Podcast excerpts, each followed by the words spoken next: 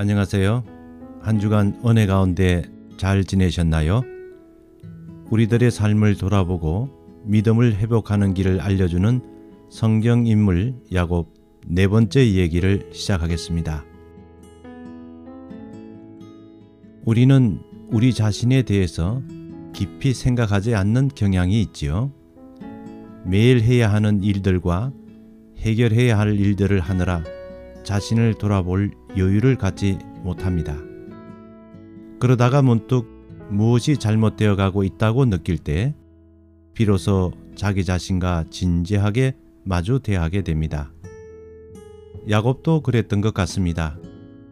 이제까지 삶의 위기를 만날 때마다 도망치거나 타협하는 방식으로 피해 나갈 수 있었습니다. 그러나 이제 더 이상 피할 수 없는 막다른 골목에 도달하게 되었지요. 야곱은 그의 형 에서에게 종을 보내서 메시지를 전달하였으나 아무런 대답을 얻지 못했지요. 그 대신에 그의 형이 부하 400명을 거느리고 그를 치려고 오고 있다는 소식을 접하게 됩니다. 이제 뒤로 물러날 수도 도망칠 수도 없는 상황으로 내몰리게 되었습니다. 그는 그의 일행과 가축대를 두 패로 나누었습니다. 에스가 한 패를 치면 나머지 한 패라도 피하게 하겠다는 속셈이었지요. 또한 선물을 실은 때를 앞세워 보내고 식구들도 약복 나로를 건너 보낸 후에 그만 홀로 남았다고 했습니다. 죽는 것보다 더 두려운 것이 죽을지 모른다는 불안이라고 했습니다. 차라리 죽어버리면 불안을 느낄 수 없겠지만 살아있는데 언제 죽을지 모르는 불안은 견디기 어려운 순간일 것입니다. 그는 죽음과 삶이라고 하는 불확실한 상황에서 선택할 수 있는 카드는 아무것도 없었지요. 이렇게 괴로워할 바에야 차라리 죽어버리는 것이 더 낫다고 여길 수 있었을 것입니다. 그때 어떤 낯선 사람이 그에게 나타났습니다. 한밤중에 찾아온 낯선 침입자와 밤이 맞도록 실험했지요. 사투를 벌이는 싸움이었던 것 같습니다. 야곱이 지칠 때 그 사람도 지치고 야곱이 강하게 될 때 그도 강하게 나오는 끝이 나지 않는 싸움이었던 것 같습니다. 결국 날이 세려할 때에 그는 야곱을 이길 수 없다는 것을 알고 그의 허벅지 관절을 쳤지요. 그 순간에 야곱이 아픔을 느끼면서 그는 사랑과 실험하는 것이 아니라 하나님이 보낸 천사와 교류했다는 것을 깨닫게 됩니다. 야곱은 그에게 축복을 주지 않으면 보내지 않겠다고 때를 씁니다.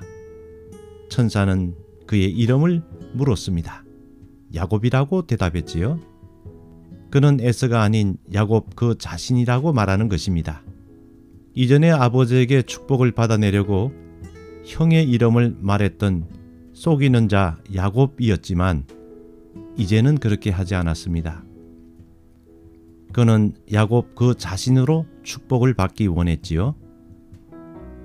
천사는 그에게 새 이름을 주며 말했습니다. 내가 하나님과도 겨루어 이겼고 사람과도 겨루어 이겼으니 이제 내 이름은 야곱이 아니라 이스라엘이다 라고 했습니다.